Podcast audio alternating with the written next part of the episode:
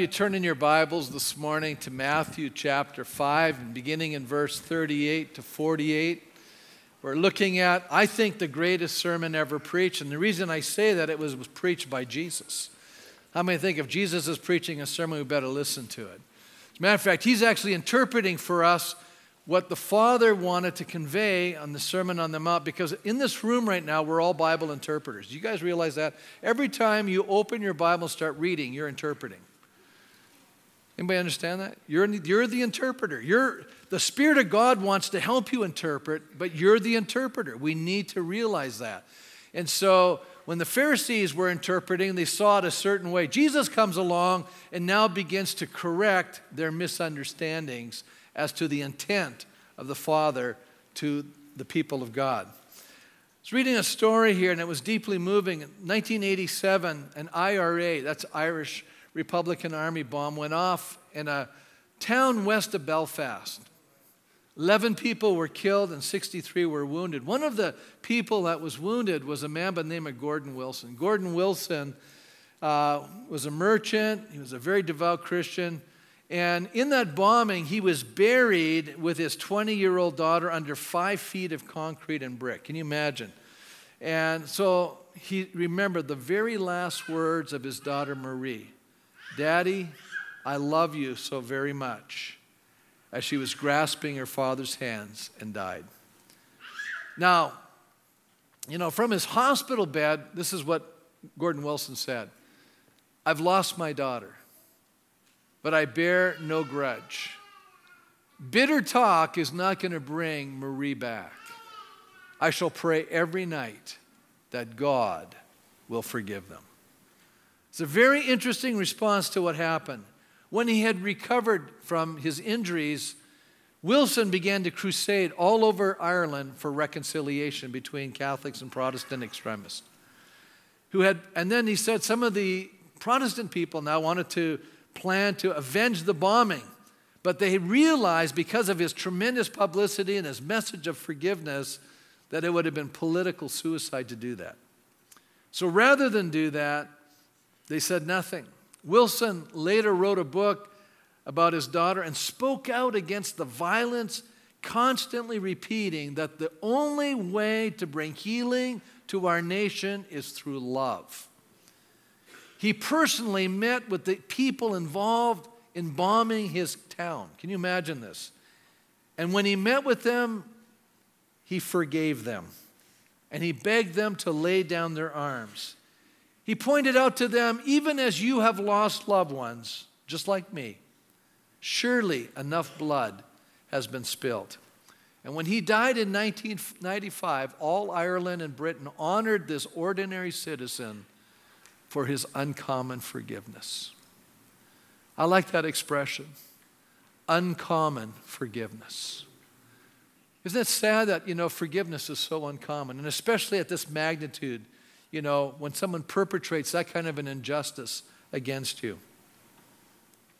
Gordon Wilson was actually living out the message that Jesus is communicating to us here on the Sermon on the Mount. His life had become a city on a hill. It was a shining light to those living in absolute darkness. He became uh, salt and light to a corrupt and darkened society by embracing the message of Jesus' non retaliation towards cruelty and injustice that had been shown to him. Jesus not only calls us to practice forgiveness and non resistance, but he's actually going to challenge us to something even more profound than that. He's going to actually ask us to love those who have so deeply wounded and hurt us. Jesus is going to ask us to love our enemies. So we pick up the story here in Matthew chapter 5, verse 38. Jesus said, You've heard it said, eye for eye and tooth for tooth. He's quoting the Old Testament. But I tell you, do not resist an evil person. If anyone slaps you on the right cheek, turn to him the other cheek also. And if anyone wants to sue you, take your shirt, hand over your coat as well. If anyone forces you to go one mile, go with them too. Give to the one who asks you, do not turn away from the one who wants to borrow from you.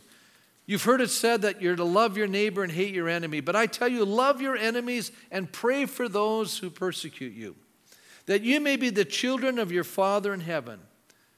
And then he gives this illustration about how God treats human beings on this planet. He said, God causes his sun to rise on the evil and the good and sends rain on the righteous and the unrighteous. In other words, God shows goodness to all of humanity, no matter what they're doing. If you love those who love you, what reward will you get? Are not even the tax collectors doing that? In other words, aren't the people who you think are the sinners, they even love people that they like? He says, If you greet only your own people, what are you doing more than others? Do not even pagans do that? Be perfect, therefore, as your heavenly Father is perfect. Now, I would say that this is probably one of the most misunderstood and controversial texts in the scriptures. I don't think we fully understand it. We read these texts, we go, what do Jesus really saying? You know? What is this text all about? What does it really mean? I think it generally raises more questions than answers. But if we look at a proper understanding, I think we'll get a response to this text in such a manner that you and I can become a powerful witness to this generation if we fully grasp what Jesus is trying to tell us here. So, what is Jesus trying to say to us in this brief segment in his Sermon on the Mount? I think he's showing us the road to transformational living. Jesus is giving us a new set of priorities and principles whereby we sacrifice our rights. Now, I'm going to go right against the grain of our whole culture, right by saying that. This is a rights oriented culture. How many know that's true? It's all about my rights. Jesus is going to ask us to lay down our rights and make ourselves available to minister to the needs and the demands of other people. He's going to ask us to give up our agendas and our pursuits in order to fulfill His agenda and His pursuit that we would actually start to live for a calling that is higher than our own, that we would live to glorify and honor God. So, what does Jesus really mean by these statements? It's obviously that Gordon Wilson understood it, he practiced it, he modeled it. Actually, he was actually becoming godlike in the process. His behavior was so in tune with what Jesus had done on the cross by literally forgiving the very ones who had crucified him. Isn't that true? That's what Jesus did, and Gordon Wilson was following suit. We can become an example of the message that Jesus is communicating. One of the dangers we face as believers is when we try to justify our own sinful attitudes and practices. Isn't that true? You know, I, am going to just say this. You can play all the mental games you want to, but at the end of the day, you know, I think we have to get real with ourselves and say, okay, what does Jesus really expect of me? And what does he really mean? What is this? How is this going to play out in my life? So, how do I handle the personal injustices and evil activities directed at me when I have done nothing to deserve it? Isn't that kind of tough? I, I don't deserve this. This is, I'm being treated poorly. I'm being treated unfairly, unjustly. Somebody's taking advantage of me. So, how do I handle those hurts and pains that come as a result? And I think our response reveals a lot about our, our true condition of heart, the essence of our discipleship. Are we responding to personal injustice in a spiritually mature manner, or do we live in defeat, reacting in hurt and anger? Do we give back evil for the evil that's been done to us, in other words? Are we, we just responding in like kind? Because that's the natural response, isn't it? We've been hurt and we want to hurt back. We want to get back. We want to, you know, somehow hurt the person that's hurt us. Or do we overcome that evil that's been done to us by responding in what I would say is an unnatural and an in, unhuman manner? And it's simply this that you and I actually do good to those that hurt us. How many think that's not normal? How many say that's probably supernatural and not natural? Okay? That's what we're going to look at today. How can I become a supernatural person? That's the question you need to be asking yourself. How can I become a supernatural person? How can I become just like Jesus? How can I respond in the right way so that I actually become not a victim, but that I actually become a victor in the midst of the sorrow and difficulty and pain that's come into my life? Well, the Apostle Paul certainly understood what Jesus was talking about because in his letter to the Romans, he concludes chapter 12 with this statement Do not be overcome by evil, but overcome evil with good. So the question is how do we become overcome by evil? The moment I begin to express evil back, evil has won. But the moment in that, that, that evil has been expressed toward me and I'm expressing goodness in kind, I'm actually at that moment overcoming the evil. Okay? So let's take a look at this text. I have to repeat something that I've said a few weeks earlier just so that we get the context. In Matthew chapter 5 verse 17, Jesus said this, I did not come to destroy the law, but I came to fulfill it. In other words, I came to accomplish or complete it. I actually came to to show you how this was supposed to be developed and played out. So he's challenging us, his followers, really to have a righteousness that uh, exceeds that of the religious leaders. The demands of Christianity are actually far greater than most of us realize. How many know that's true? The demands are far greater. Like, you know, I always say this what, what does Jesus really expect of me? What's the right answer? Everything is the right answer. So Jesus is going to expect everything from me. I would suggest that they are humanly impossible apart from following Christ.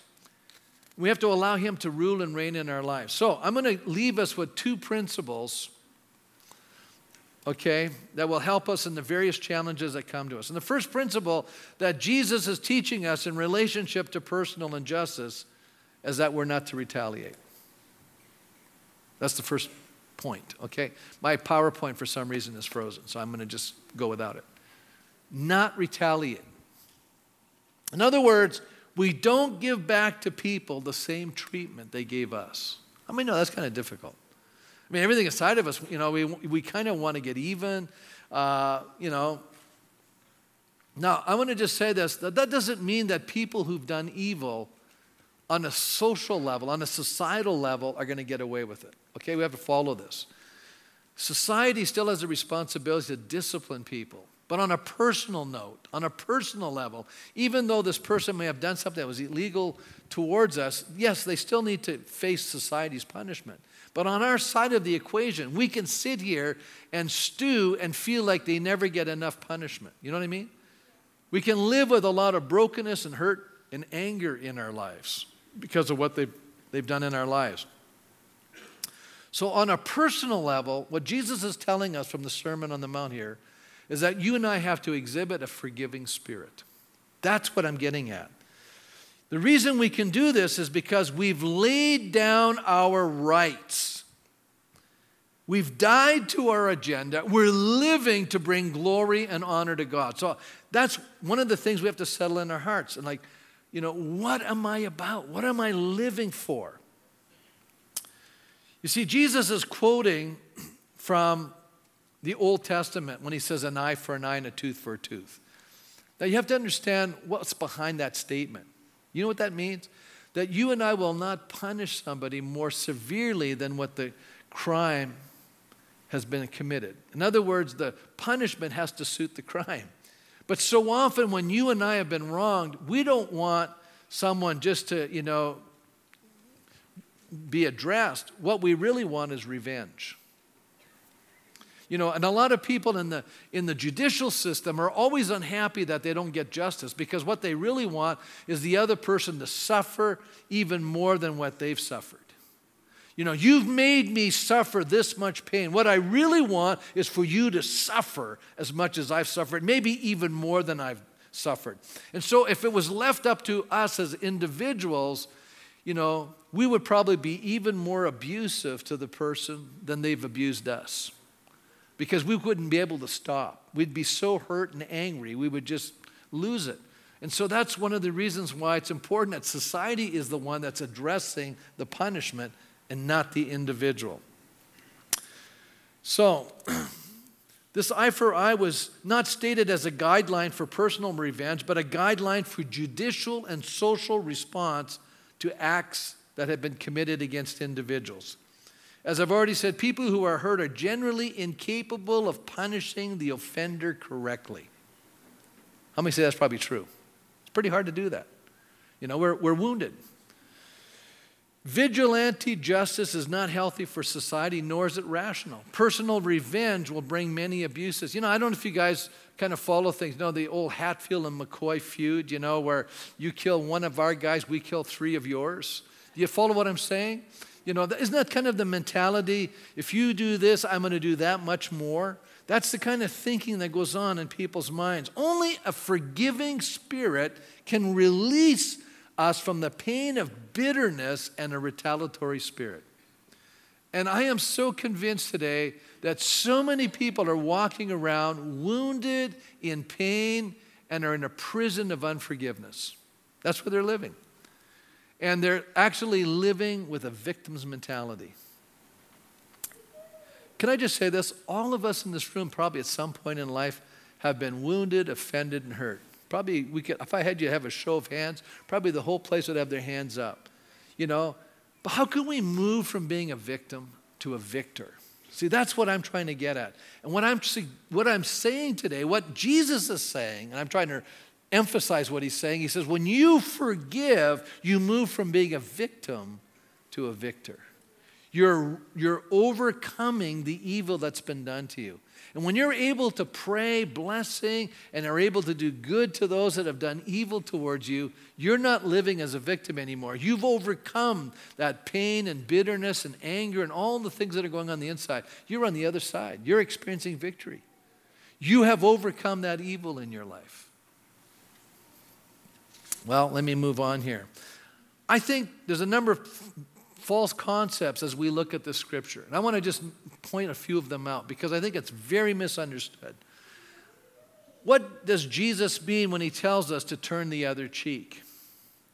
Or what does he mean when we're to lend those who desire to borrow or to give to those who ask? Now, some people teach that this is pacifism. You know what pacifism is? That you can't have any violent action toward another person.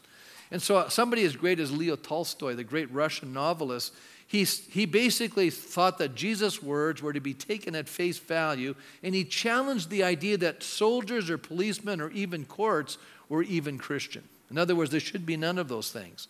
Now, that's an idealistic understanding of life. How many know most people aren't Christians? So you can't expect non Christians to behave like Christians. And how many realize that the law is actually a good thing. It's actually telling it's actually designed for the ungodly. The law is designed to set a parameter to show people what is healthy and what is unhealthy. And the law has to be exercised, otherwise we'd have anarchy in our world. So there's a law there, but the law is like a schoolmaster or a teacher bringing us to the person of Jesus Christ. And when we come to Christ, then we can we we actually uh, begin to live at a different level. That's why Paul says, you know, there, you know, those who are full of the Spirit don't need the law. Because the people that are full of the Spirit are full of love. And when you're full of love, you're living at a higher level. The law does, you know, because once you're loving people the way you should be loving people, you would never do anything to hurt or diminish that person. That's what law, love does.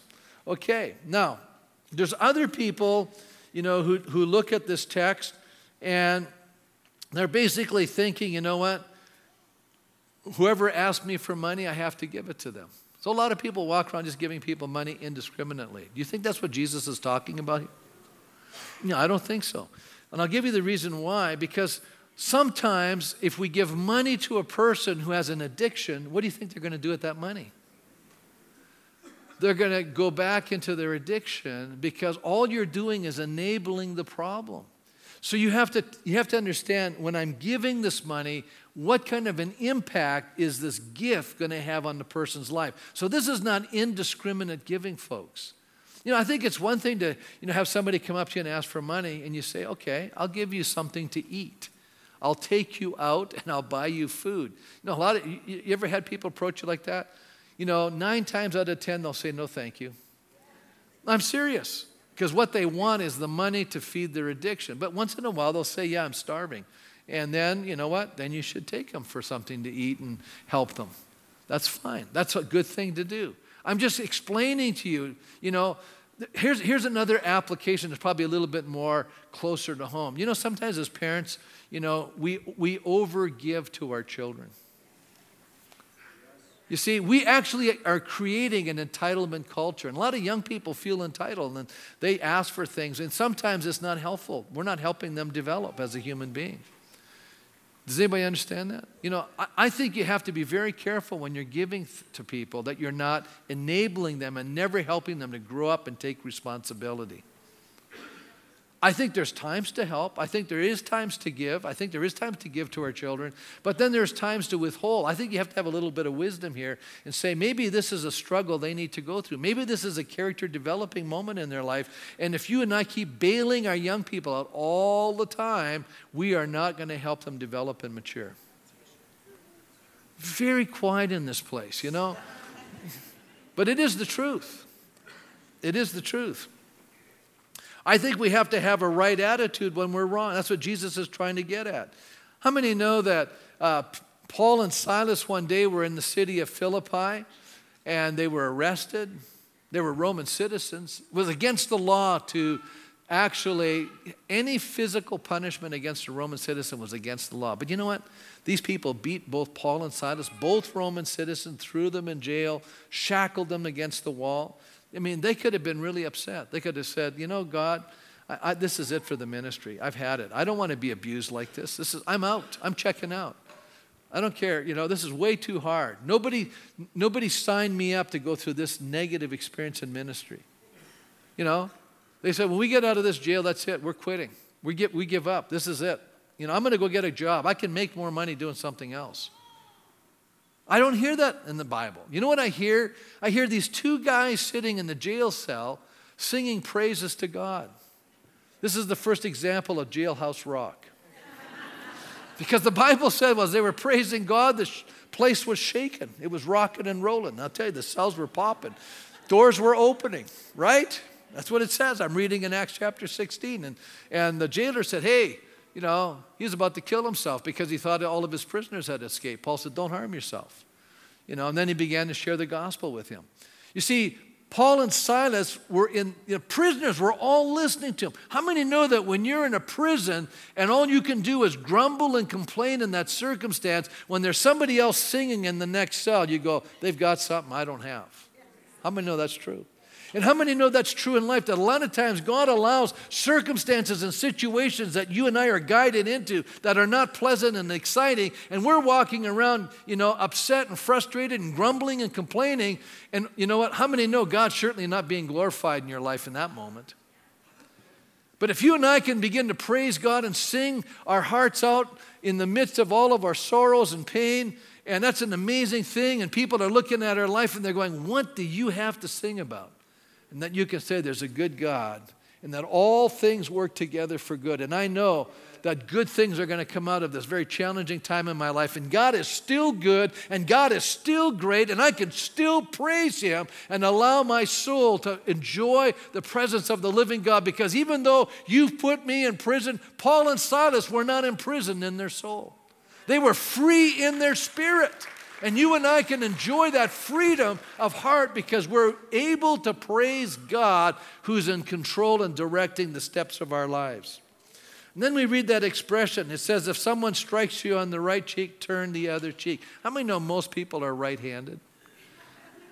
You ever thought about this expression? You know, somebody slapping you on the right cheek? That would have to be a backhanded slap.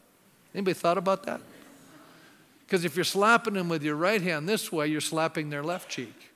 It doesn't say that. It says if anyone slaps you on the right cheek, if they're face to face with you, they have to give you a backhanded slap. You know, how many have ever heard that expression that, you know, that was a slap in the face? It's an expression. You know, and I think we need, to, it's a figure of speech. And often what it means is that we've been insulted, right? We've been verbally insulted. We've been, there's an, in, in, you know, we're a little bit indignant. So what Jesus is doing here is not, not telling us to become passive. He's empowering us to stand up to the evil that comes against us. You say, well, how in the world do we stand up to the evil that's coming against us, Pastor, when people are, you know, saying all kinds of evil things and insults and all these manner of conversation against us? Well, I like what Warren Wiersbe writes. He says, psychologists tell us that violence is born of weakness and not strength. It's the strong person who can love and suffer hurt. It's the weak person who thinks only of themselves and hurts others to protect themselves. In other words, they retaliate back. Isn't that interesting? You know, when we stand up to the perpetrator and we don't have to answer back in the same manner, that's a very powerful statement. It shows them that they're not really in control. Even in the face of provocation and beatings, Jesus himself did not defend himself or retaliate. It says in 1 Peter chapter 2 and verse 23, when they hurled their insults at him, he did not retaliate. And when he suffered, he made no threats. Instead, he entrusted himself to the one, to him who judges justly. You know, every, you know, sometimes things happen in our life, we go, okay, God, you know, you know the full story. How many know there's times in our lives we've said things and done things and we didn't have the full story? Anybody know that's true? And we probably went off half cocked and we said a bunch of stuff that wasn't right. And the other person's sitting there and they're listening to us rant and rave, right? And, and uh, you know, in that moment when they don't answer back, who's, in, who's really, what's God doing? He's watching this whole thing, He's watching this whole transaction. So if you and I are living to glorify God, I think sometimes we better be a little more quiet. And on the other side, when someone's doing that to us, we can sit there and go, okay, God, you're my defender.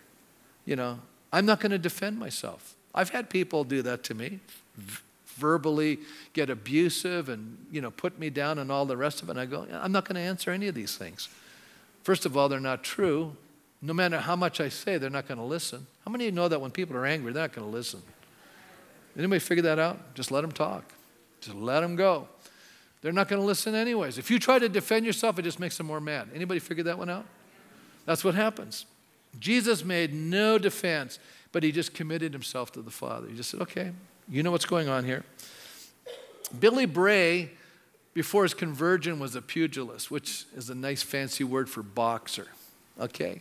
And he was a good boxer. And so one day, after becoming a Christian, you know, he just, he, he, he, he, actually really began to share his faith. Later became an evangelist. And he was working in the mines and he was working with another guy who really was afraid of Billy Bray because, I mean, this guy was a real tough guy, right?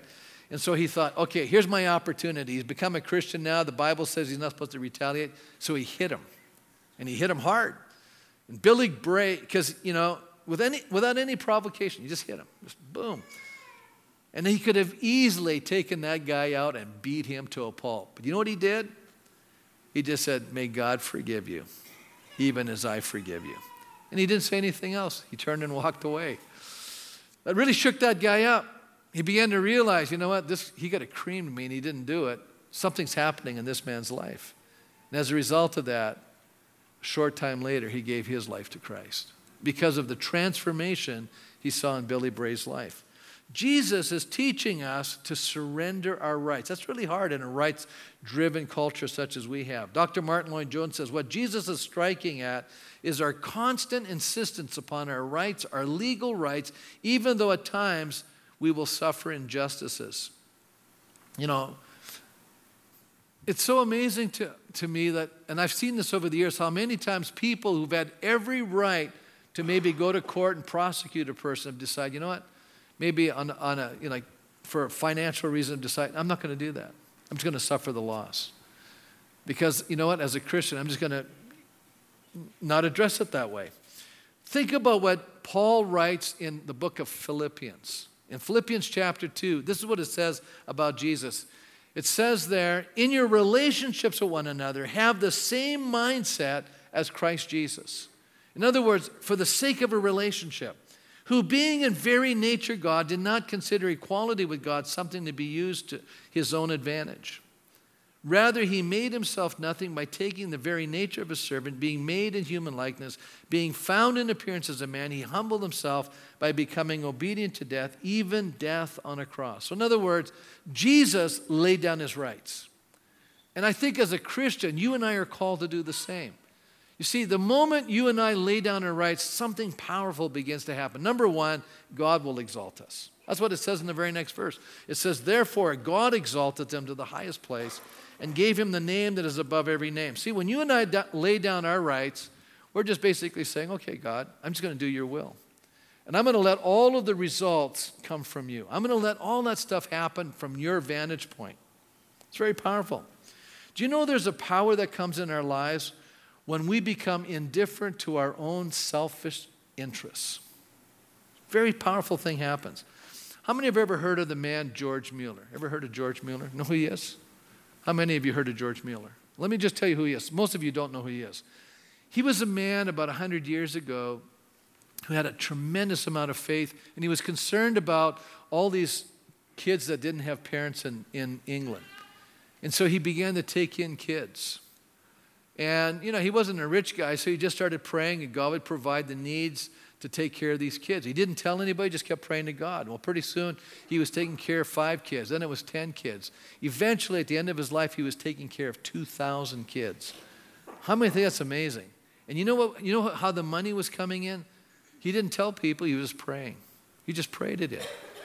That's an amazing man of faith. I mean, he, there's a lot of amazing stories. There's books about George Mueller and his faith. But you know what he wrote one day?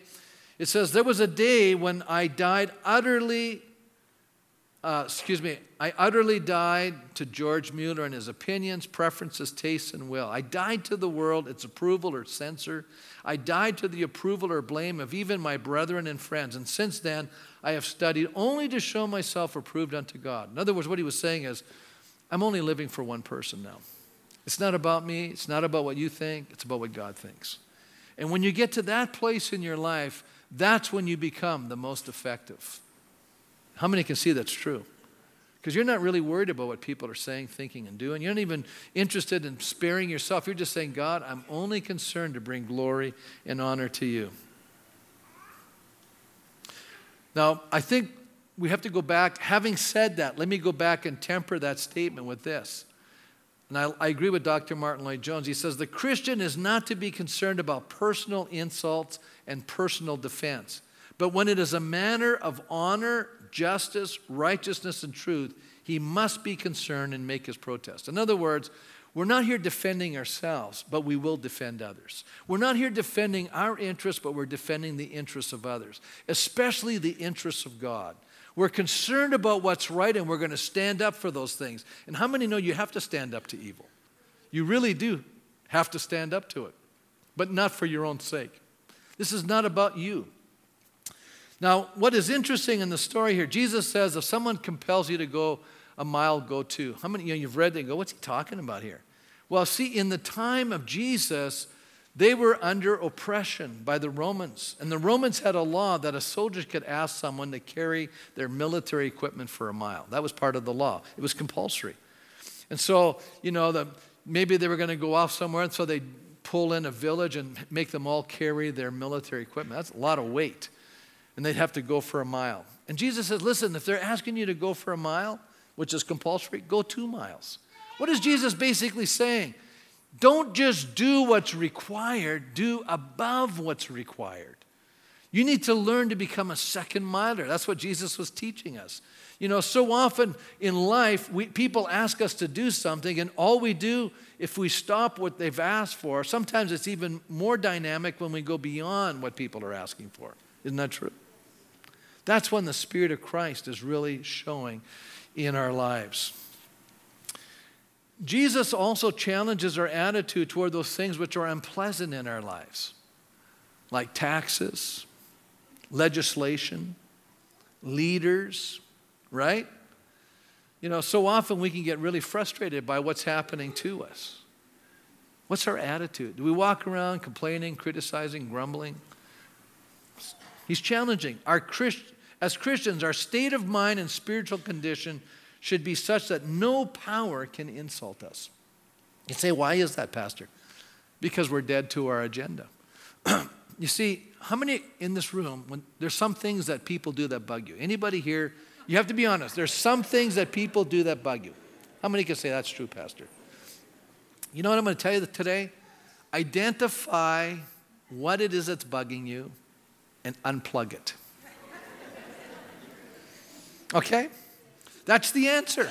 See, youth, because you know what? As long as somebody's around, they're going to keep hitting the same button.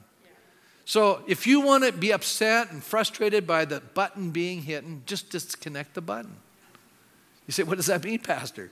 It means I need to say to myself, why is this bugging me? And what can I do to unplug what's bugging me? You know, is it my ego, my pride? What, what's, why does this bug me? Why is this irritating me? I need to let it go. I need to just forget about this stuff. Are we catching on? See, that's part of dying to yourself. That's a very important thing. See, the final illustration that Jesus brings to our attention is the demand of people for our resources. And I've already talked about that.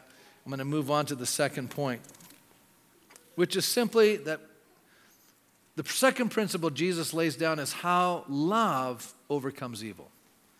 The first principle is simply I need to have a non retaliatory, forgiving spirit. The second one is I need to love people.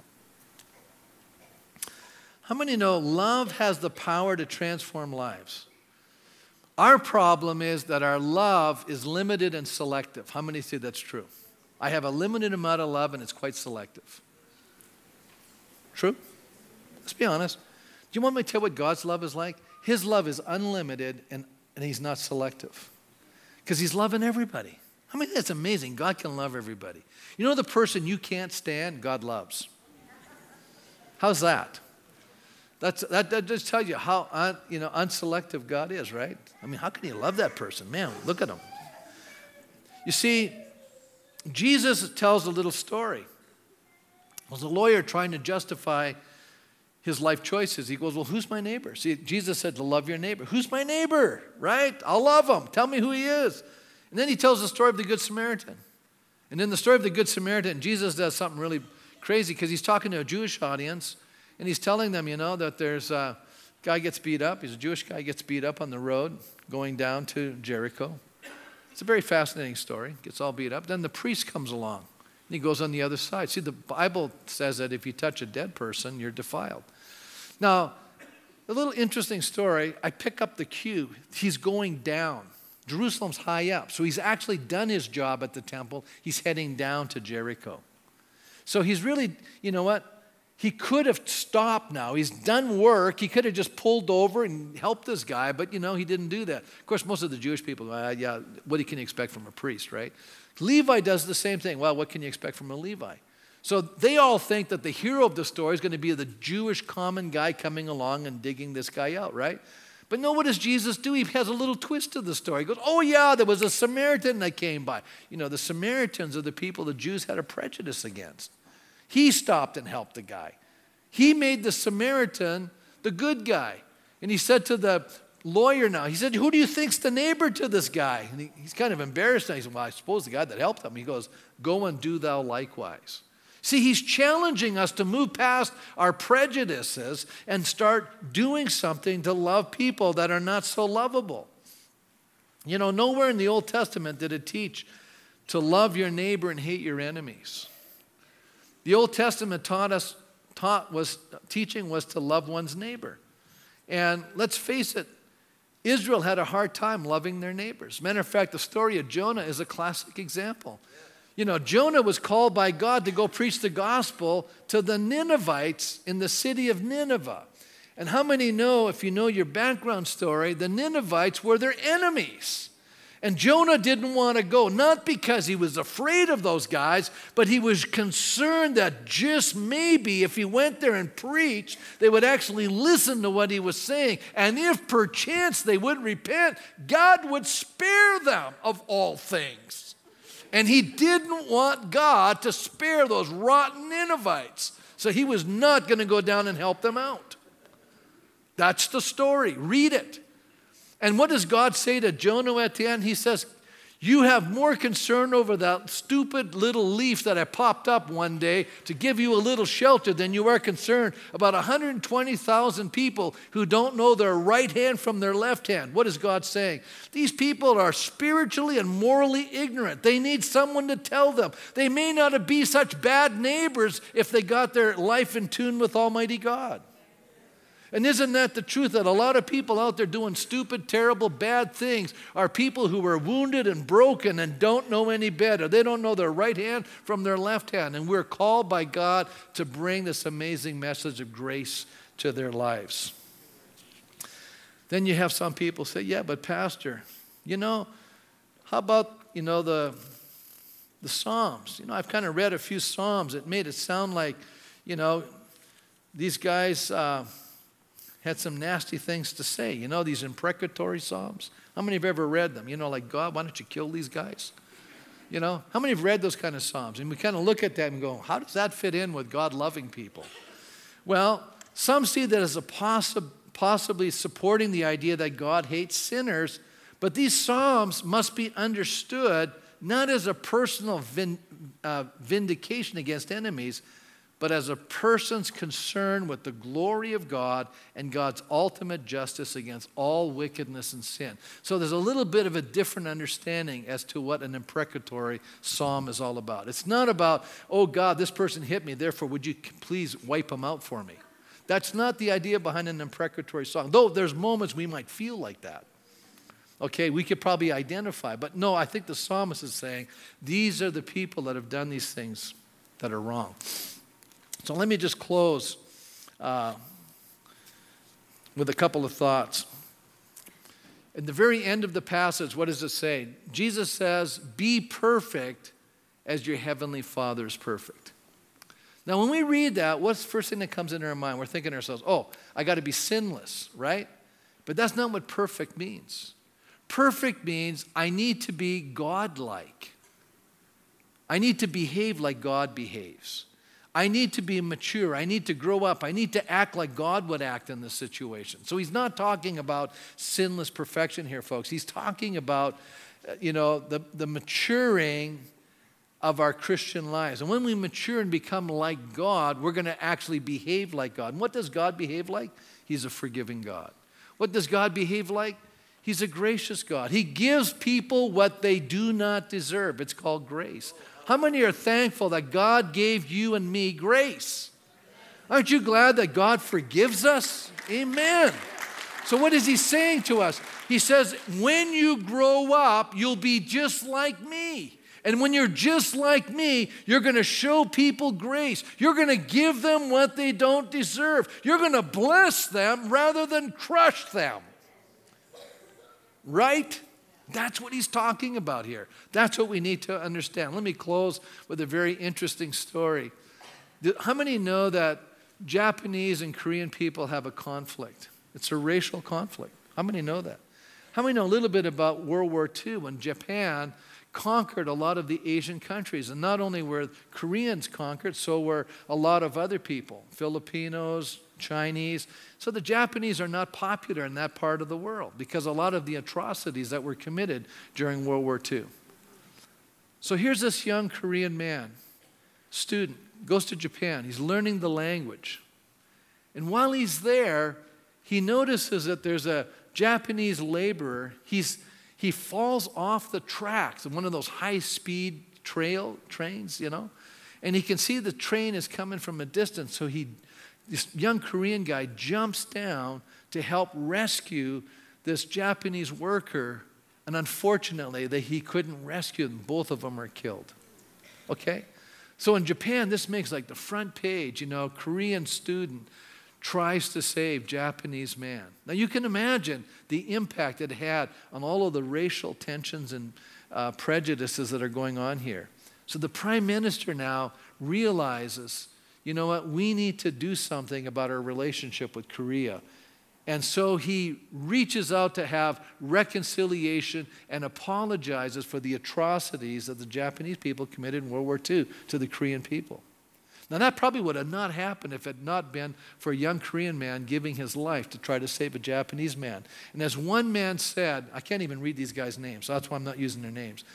This guy's about 62 years old. He says, When I read that in the paper, he said, I was totally shamed that a stranger, a foreigner, a Korean, would try to rescue a Japanese man. You see, it takes sacrifice to break barriers.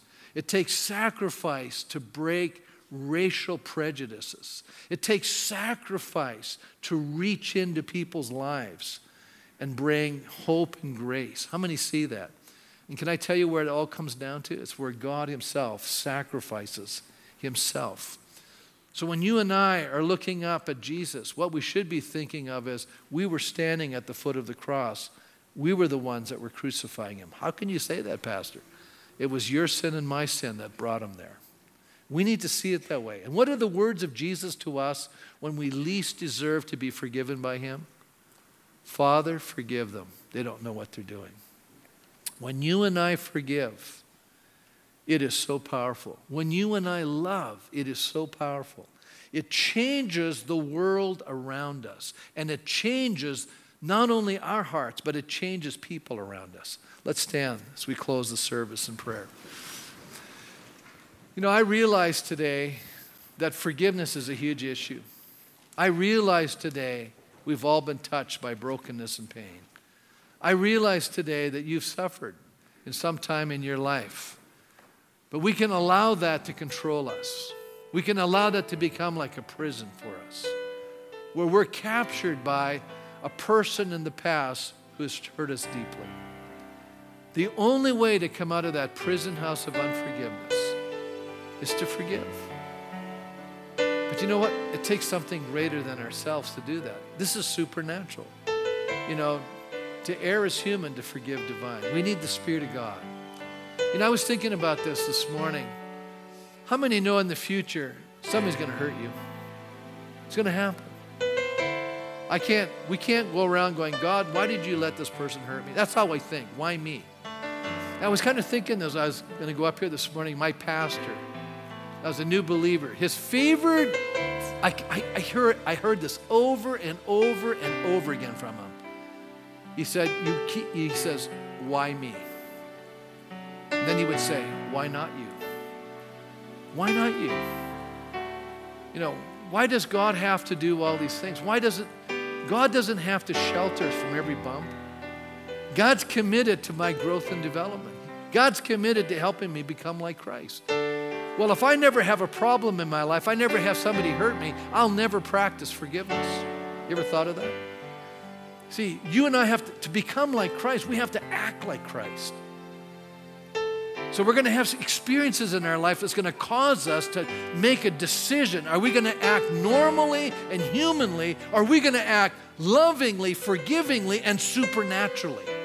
And I'm going to tell you right now, I cannot act lovingly, forgivingly, and supernaturally in myself. What I need is the Spirit of the living God, the Spirit of God's love to so fill my heart that when that moment happens, instead of my natural, normal, wounded self coming out, God's grace and forgiveness and love flows from me. Isn't that true? It's the truth. You know what? We need more of God's love. We need to open our hearts. You know, I was thinking of Charles Finney. It said in his conversion, he said, all of a sudden, when I opened my heart, it says it was like liquid waves of love flowed into me. It changed his entire life. You know, we need God. We need the love, God's love, to so fill us that it removes the brokenness and the woundedness and the unforgiveness in our hearts.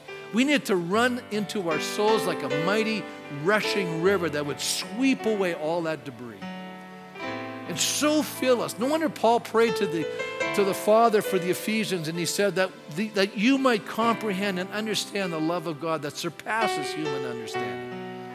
We need that kind of a river flowing into our lives. I need that. I have no idea what tomorrow holds. You have no idea what tomorrow holds.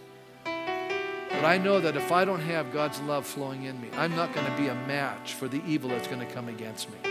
But I know if God's love is ruling and reigning in my heart, I know that all the evil against me, I can overcome it because I can respond in goodness. I can respond in forgiveness. I can respond in blessing. I can respond by doing the good thing. And by doing good, I overcome the evil. But if I retaliate in kind, evil now has won.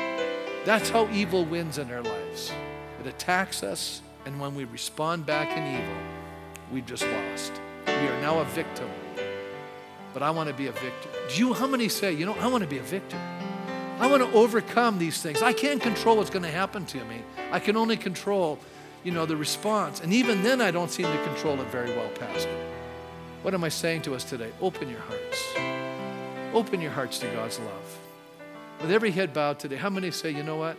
I need this river of love to flow into my life to remove the broken debris of unforgiveness and hurt and shame and all the past stuff. I need the love of God to so fill me that when the future challenges come my way, that love would flow through me.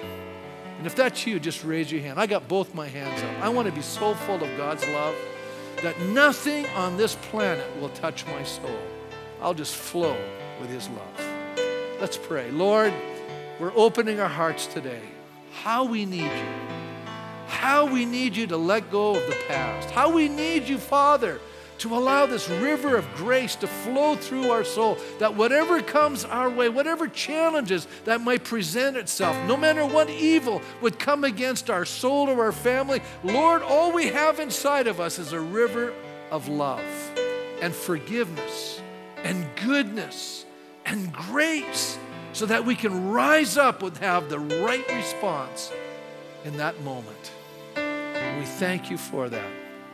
And we praise you for your honor and for your glory. May we live to bring honor and glory to you. In Jesus' name, amen. God bless you as you leave this morning.